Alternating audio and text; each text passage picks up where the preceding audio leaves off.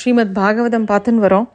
கிருஷ்ணர் விதர்ப்ப தேசத்துக்கு கிளம்பி போகிறார் ருக்மணியை கூட்டின்னு வரத்துக்காக இதுக்கு நடுவில் பீஷ்மகா தன்னோட பொண்ணோட கல்யாணத்துக்கு வேணுங்கிற ஏற்பாடெல்லாம் பண்ணுறார் அந்த நகரமே விழா கோலமாக இருந்தது.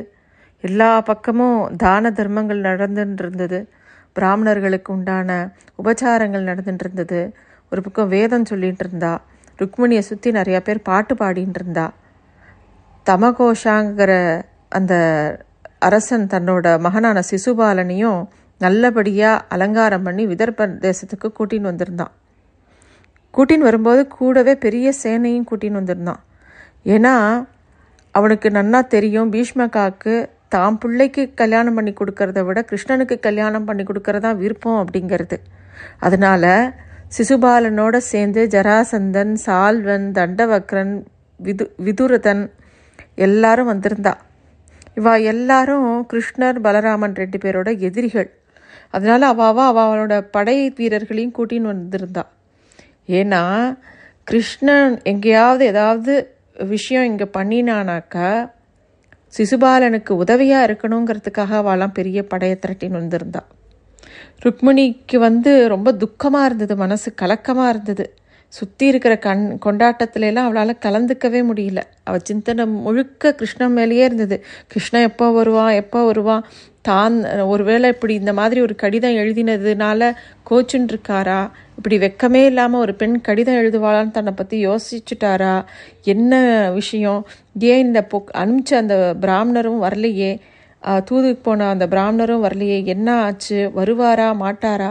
இப்படிலாம் ஏகப்பட்ட குழப்பம் அவள் மனசில் இருந்தது. பார்வதி தேவியை வேண்டிகிட்டே இருக்கா. உனக்கு கடைசி வரைக்கும் நான் எப்பயும் உன்னை பூஜை பண்ணுறேன் எப்படியாவது என்னை கிருஷ்ணனோட சேர்த்து வை அப்படின்னு பார்வதி தேவி கிட்ட வேண்டிக்கிறா. இப்படிலாம் அவள் மனசில் ஏதாவது ஒரு நம்பிக்கை வந்துடாதா? கிருஷ்ணன் வந்துடுவான் அப்படிங்கிறது வந்துட மாட்டானா? அப்படிங்கிற ஏக்கம் இருந்துகிட்டே இருக்குது ருக்மணிக்கு. ஒரு ஜீவனோட எண்ணமும் அப்படித்தான் இருக்கணும். எப்பயும் பகவான் வரமாட்டாரா வரமாட்டாரா பார்க்க மாட்டோமா? அப்படின்னு உள்ளார்ந்த அன்போட ஒரு ஜீவன் அலைஞ்சதுன்னா பகவான் கண்டிப்பாக வருவார். அது கு- குருவே அழிச்சின்னு வருவார். இந்த இடத்துல அந்த பிராமணன் தான் அந்த குரு. யார் அந்த கடிதத்தை எடுத்துன்னு போனாரோ அவர் தான் குரு. அவர் வந்து பகவானை அழிச்சின்னு வரார். அதே நேரத்தில் ருக்மணிக்கு வந்து மனசு கலக்கமாகவே இருக்குது கிருஷ்ணர் அதுக்குள்ளே அந்த நகர எல்லை அடைஞ்சுடுறார். அந்த பிராமணரை கூப்பிட்டு ருக்மணி கிட்ட போய் கவலைப்படாதன்னு சொல்லு நான் வந்துட்டேன்னு சொல்லு. அவளை அழிச்சின்னு போகிறதுக்கு உண்டான நேரம் வந்துடுத்துன்னு சொல்லு அப்படிங்கிறத சொல்லி அனுப்புகிறார் ருக்மணி அழுதுண்டே இருக்கும்போது யாரோ தன்னை தெரிஞ்சவா வர மாதிரி அவளுக்கு தெரியறது. அப்போது அந்த பிராமணரை சந்தோஷமாக அவர் வரதை பார்த்த உடனே அவளுக்கு புரிஞ்சுடுத்து. கிருஷ்ணர் வந்தாச்சு அப்படிங்கிறது தெரிஞ்சுடுத்து. வந்த உடனே அவள் மனசு சமாதானம் அடைகிறது. ரொம்ப ஆர்வத்தோட இருக்கா. கிருஷ்ணர் ஊருக்குள்ளே வந்துட்டாருங்கிறது எல்லாருக்கும் தெரியறது. அவரை நல்ல இடத்துல தங்க வைக்கிறா பீஷ்மகா. அப்போது அதாவது பீஷ்மகாலேருந்து எல்லாரும் என்ன நினச்சிட்டு இருக்காருன்னா கிருஷ்ணர் வந்து இந்த கல்யாணத்துக்கு வந்திருக்கார். அதாவது சிசுபாலனோட ருக்மணிக்கு நடக்கக்கூடிய கல்யாணத்துக்கு வந்திருக்காருன்னு எல்லாம் நினச்சிட்டு இருக்கா. கிருஷ்ணரும் பீஷ்மகாவை சந்திக்கும் போது பயப்படாதீங்கோ உங்கள் பொண்ணோட கல்யாணத்துக்கு தான் வந்திருக்கேன் அப்படிங்கிறத சொல்கிறார் சிரிச்சுட்டே சொல்கிறார் ஆனால் எல்லாருக்கும் ஒரு விதமான பயம் வருது. கிருஷ்ணர் அங்கே வந்த உடனே. அதே சமயம் ருக்மணி தேவி அந்தபுரத்தை விட்டு வெளியில் வந்து தேவியோட ஆலயத்துக்கு போக வேண்டிய தருணம் வருது. அவள் ஒரு பூஜை பண்ணுறா கல்யாணத்துக்கு முன்னாடி. அப்போ அவள் கூட அந்த அரண்மனையில் இருக்கக்கூடிய பெண்கள்லாம் சேர்ந்து வரா. இவா வந்து நேராக அந்த கோவிலுக்கு போகும்போது அவளை சுற்றி பெரிய பாதுகாப்பு அனுப்பப்படுறது. ஏன்னா கிருஷ்ணர் எங்கேயாவது வந்து ஏதாவது கலாட்டா பண்ணிடுவாரோன்னு எல்லாருக்கும் பயம். ருக்மிணி வந்து எல்லா அலங்காரத்தோட எல்லா பெண்மணிகளோட சேர்ந்து அந்த ஆலயத்துக்குள்ளே போகிறா தாயே பார்வதி உன்னை தான் வேண்டிக்கிறேன். கிருஷ்ணனை என்னோட கணவனாக்கு. அதுதான் எனக்கு ஒரே ஒரு ஆசை. எப்படியாவது எனக்கு கிருஷ்ணனோட மனைவியாக்கு அப்படின்னு வேண்டிக்கிறா. வேண்டின்ட்டு அப்புறம் அவளோட பூஜையெல்லாம் முடிச்சுட்டு வெளியில் வரா. அங்கே இருக்கக்கூடிய அரசர்கள்லாம் ருக்மணியை ரொம்ப ஆர்வமாக பார்க்குறா தனக்கு கிடைக்க மாட்டாளா? தனக்கு கிடைக்க மாட்டாளா? அப்படிங்கிற ஒரு ஏக்கம் எல்லாருக்கும் இருக்குது ஆனால் ருக்மணிக்கோ கிருஷ்ணன் எங்கே இருக்கான் கிருஷ்ணன் நம்மளை பார்க்க வந்திருக்கானா? இந்த இடத்துல இருப்பாரா? அப்படின்னு அப்படியே கிருஷ்ணனையே தேடின்னு இருக்கா. அவளோட பார்வை எல்லாமே கிருஷ்ணனை தேடிகிட்டே இருந்தது. வேற யாரும் அவளுக்கு அவளுக்கு கண்ணுல தெரியலை. அப்போது திடீர்னு ஒரு கை அவளை பற்றித்து யாருன்னு பார்க்கறதுக்குள்ள அவள் தேர்ல இருந்தா? அவளோட வலது கையை இறுக்கி பிடிச்சிண்டு அவளை அப்படியே அந்த ரதத்தில் ஏற்றி அமர வைக்கிறார் கிருஷ்ணர். எல்லாரும் பார்த்துட்டு இருக்கும்போதே உடனே குதிரையை விரட்டின்னு அந்த ரதத்தை கிளப்புறார். அதே சமயம் பலராமனும் யாதவ படையும் அவர் பின்னாடி வருது. அங்கே இருக்கிறவா எல்லாருக்கும் என்ன நடந்தது அப்படிங்கிறது தெரியறதுக்கு முன்னாடி அந்த யாதவ சிங்கம் அப்படியே ருக்மணி அழிச்சுட்டு கிளம்பிடுது கூட்டத்தில் எல்லாருக்கும் ஒரே குழப்பமும் ஒரு விதமான அமைதியும் இருந்தது. அப்புறமா தான் எல்லாருக்கும் ஞாபகம் வருது. ஒரு க்ஷத்ரியனுக்கு சொந்தமானதை ஒரு இடையம் பறிச்சுட்டு போகிறத பார்த்துன்னு சும்மா இருக்கணுமா? நமக்கெல்லாம் வெக்கமா இல்லையா? அப்படின்னு சால்வனும் ஜராசந்தனும் கோபப்படுறா. கோபப்பட்டுண்டு அவளோட படைகளை எடுத்துட்டு கிருஷ்ணனை துரத்திட்டு போகிறா ஆனால் அவளால் கிருஷ்ணனை துரத்த முடியல. ஒரு இடத்துல கை விட்டுட்டு திரும்பி வந்து சிசுபாலனை சமாதானப்படுத்துகிறான் சிசுபாலன் ரொம்ப துக்கமடைகிறான் ரொம்ப வருத்தப்படுறான். ஏன்னா தனக்கு ருக்மணி கிடைப்பான்னு ரொம்ப ஆவலோட வந்திருந்தான். அதே சமயம் ருக்மிணியோட சகோதரான ருக்மிக்கு ரொம்ப கோபம் வருது. அவன் வந்து இதை விடுறேனா பாரு கிருஷ்ணனை அப்படின்னு சொல்லிட்டு கிருஷ்ணரோட போய் போரிட பார்க்குறான் கிருஷ்ணரோட சண்டை போடுறான். பலராமனோட பெரிய படை அவனால் எதிர்க்க முடியல. கடைசியில் படு தோல்வி அடையிறான். கிருஷ்ணர் அவனை அப்படியே சிறைப்படுத்துகிறார் அவனோட கழுத்தை வெட்டலான்னு போகும்போது ருக்மணி கதறி அழறா தன்னோட சகோதரனை விடும்படி. கிருஷ்ணரும் அவரோட அவ கெஞ்சினதுனால விட்டுட்டு அவரோட சிகையை மட்டும் அப்படியே அறுக்கிறார். அவனுக்கு ரொம்ப அவமானமாக போகிறது அதனால் அவன் திருப்பியும் நாட்டுக்குள்ளே போகாமல் அங்கேயே ஒரு நகரத்தை நிர்மாணம் பண்ணி அங்கேயே தங்கியிருக்கான். ஊருக்குள்ளேயே அதுக்கப்புறம் ருக்மி போல. ஆனால் அதே சமயத்தில் பலராமன் கிருஷ்ணரை கண்டிக்கிறார். கிருஷ்ணா நீ இப்படி செஞ்சுருக்கக்கூடாது அப்படிங்கிறார். அப்புறம் ருக்மிணியை பார்த்து நீ உன் அண்ணன் மேலே இருக்கக்கூடிய அன்புனால் ரொம்ப வருத்தப்படுற. அவன் கிருஷ்ணனை ரொம்ப அவமானப்படுத்துறதுனால கிருஷ்ணன் இப்படி பண்ணினா. இதை பற்றி இப்போ பெருசாக சிந்தி சிந்தனையில் வச்சுக்காத. நீ வந்து நீ என்ன ஆசைப்பட்டையோ அது நடந்துடுத்து. அதனால நீ சந்தோஷமாக இரு அப்படின்னு ஆசீர்வாதம் பண்ணுறார் யாதவப்பட துவாரகாவை நோக்கி கிளம்பித்து கருட கொடியோட கிருஷ்ணர் வந்து கிளம்பி போகிறார் ருக்மணியோட. ருக்மணிக்கும் கிருஷ்ணருக்கும் எல்லா பெரியவாளுக்கு முன்னாடியும் ரொம்ப விசேஷமாக திருக்கல்யாணம் நடக்கிறது. இது ஒரு பக்கம் இருக்க இன்னொரு விஷயம். என்னன்னாக்கா தக்ஷனோட யாகத்தில் சதியை இழந்த மகாதேவன் இமயமலையில் போய் தியானத்தில் இருக்கார். பெரு கடுமையான தபஸில் இருக்கார். அங்கே ஹிமவானோட மகளா பா சதி பிறக்கிறா. பார்வதி அதாவது பர்வதராஜனோட புத்திரிங்கிறதுனால அவளுக்கு பார்வதி அப்படின்னு பேர். அவளுக்கு வந்து அவள் பிறப்பிலிருந்து அவளுக்கு மகாதேவனை பற்றினையே சிந்தனை இருந்தது. அவளை தான் அவரை தான் கல்யாணம் பண்ணிக்கணும்னு ஆசைப்படுறா மகாதேவனை அடையணும்னு நினைக்கிறா. அவரோ தீவிரமான தபஸில் இருந்தார்.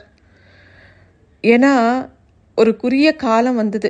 மகாதேவனுக்கும் பார்வதிக்கும் பிறக்க போகிற குழந்தையான குமாரன்னா தேவர்களுக்கு படத்தளபதியாக சேனாதிபதியாக இருக்க போகிறார் அப்படின்னு. அப்போது இந்த நடக்க போகிற விஷயங்கள்லாம் துரிதமாக நடக்கணுங்கிறதுக்காக இந்திரன் என்ன பண்ணுறான் காமன்கிட்ட சொல்கிறான் அதாவது மகாதேவனோட தபஸை கலைச்சு பார்வதியோட மகாதேவன் சேரணும் அப்படிங்கிறத அவன் ஆக்ஞை பிறப்பிக்கிறான். அது ஒரு வசந்த காலமாக இருக்குது எல்லா பக்கமும் பூக்கள் நிறைஞ்சிருக்கு. பார்வதி மகாதேவனுக்கு பணிவிட பண்ணிகிட்டே இருக்கா.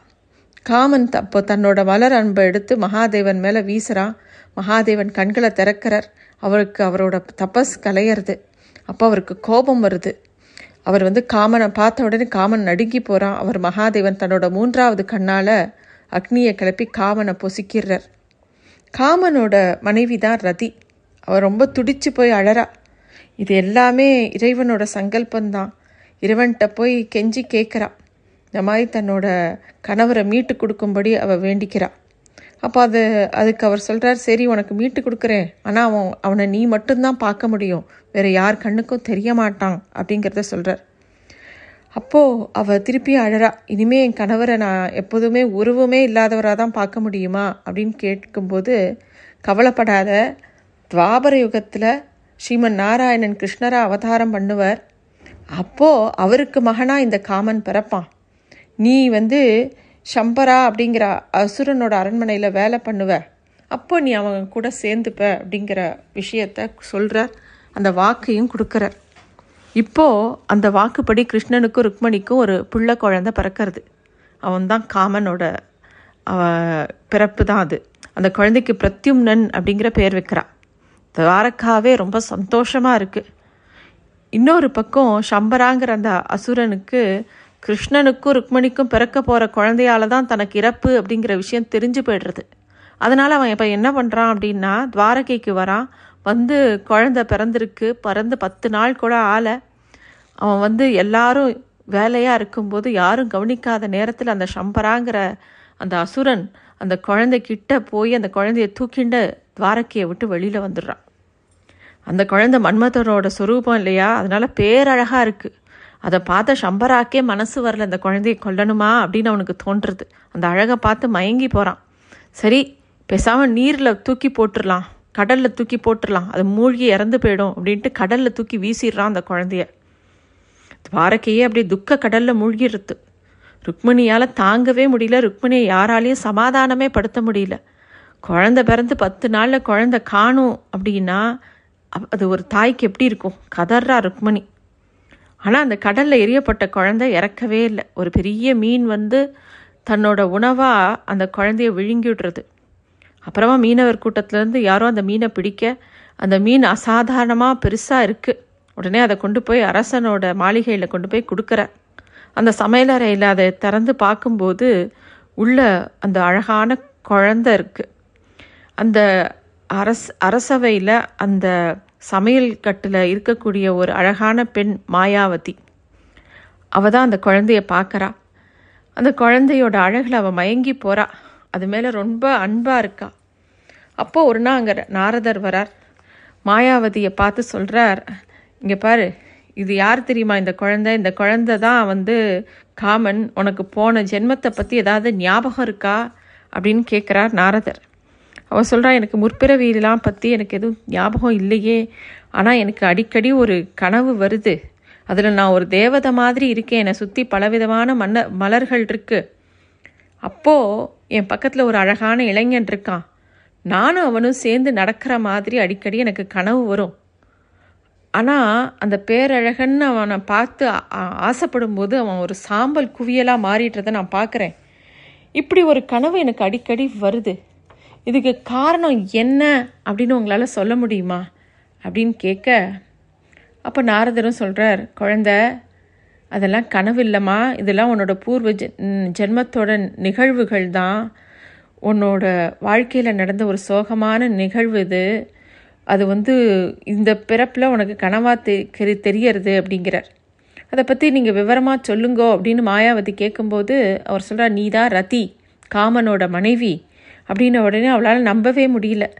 நாரதர் நடந்தது எல்லாத்தையும் சொல்கிறார் நீ இந்தோ இங்கே இருக்க இந்த குழந்த இது யாரும் இல்லை காமன். இவன் தான் வந்து அசுரன் சம்பராவை கொல்ல போகிறான் அதனால அவன் இங்கே வந்திருக்கான். அவன் வந்து அவனை அசுரனை வதம் பண்ணினப்புறம் உன் கூட சேர்ந்துப்பான் அப்படிங்கிற விஷயத்த நாரதர் விளக்கமாக சொல்லிட்டு போகிறார் மாயாவதிக்கு நாட்கள் ரொம்ப மெதுவாக போகிற மாதிரி இருந்தது. அவளுக்கு அவளை காத்துண்டே இருக்கா பொறுமையாக இருக்கா. அந்த குழந்தையானது பெரிய இளைஞனாக பேரழகு படைத்த ஆணாக மாறுறது. அவன் வந்து பார்க்குறதுக்கு அப்படியே கிருஷ்ணா மாதிரியே இருந்தான். கிருஷ்ணர் எவ்வளோ அழகோ அவ்வளோ அழகு அவரோட பிள்ளையும். அவளை பார்க்க பார்க்க மாயாவதிக்கு இன்னும் ஆசை பொங்குறது. ஒரு நாள் அவன் அந்த பிரத்யும்னன் வந்து மாயாவதியை பார்த்து உங்களுக்கு என் மேலே பெரிய அன்பு இருக்குன்னு எனக்கு தெரியும். ஆனால் வந்து இதை நான் எப்படி எடுத்துக்கிறதுன்னு தெரியலன்னு உடனே அப்போ மாயாவதி என்னெல்லாம் விஷயம் பூர்வ ஜென்மத்தில் நடந்ததுங்கிறத எடுத்து சொல்கிறா நீ கிருஷ்ணர் ருக்மணியோட மகன். யாதவ குலத்தில் பிறந்தவன். சம்பரா உன்னை வந்து உங்கள் அப்பா அம்மாட்டிருந்து திருடின்னு வந்து கடலில் வீசிட்டான். ஒரு மீன் உன்னை விழுங்கித்து விதியோட வசத்தால் அந்த மீன் வந்து அசுரனுக்கே பரிசாக கொடுக்கப்பட்டது. சமையல் கூடத்தில் அந்த மீனை அறுக்கும்போது அதில் தான் நீ இருந்த.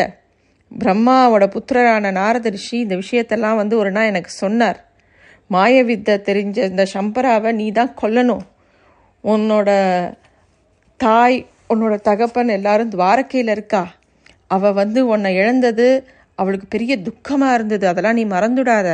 இவனை ஜெயிக்கணும்னா உனக்கு மாய வித்தைகள் தெரியணும் அதை நான் உனக்கு சொல்லித்தரேன் அப்படின்னு சொல்லிட்டு சொல்லி கொடுத்துட்டு மகாமாயாங்கிற மந்திரத்தையும் சொல்லி கொடுக்குறான் அதுக்கப்புறமா பிரத்யும்னன் சம்பராவை சண்டைக்கு கூப்பிட்றான் சம்பராவுக்கு ஆச்சரியமாக இருக்குது என்ன திடீர்னு இந்த புள்ள வந்து நம்மளோட சண்டை போடுறதேன்னு.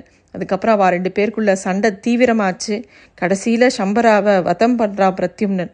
அதுக்கப்புறமா மாயாவதியும் பிரத்யும்னனும் கிளம்பி துவாரகைக்கு போகிறா கிருஷ்ணரோட அரண்மனைக்கு போகிறா அரண்மனையில் எல்லாரும் பிரத்யும்னனை பார்த்தவொடனே கிருஷ்ணரே திரும்பி வந்துட்டாரா?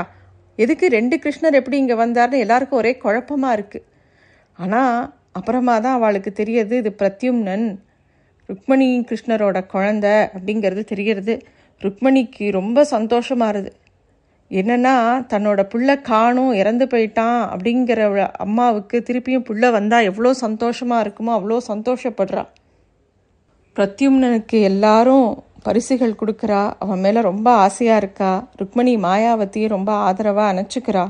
எல்லாருக்கும் ரொம்ப சந்தோஷமாக இருக்குது அந்த நகரமே ரொம்ப இள இளவரசனோட வருகையை கொண்டாட ஆரம்பிக்கிறது. துவாரகையில் ஒரே உற்சாகம் கொப்பளிக்கிறது.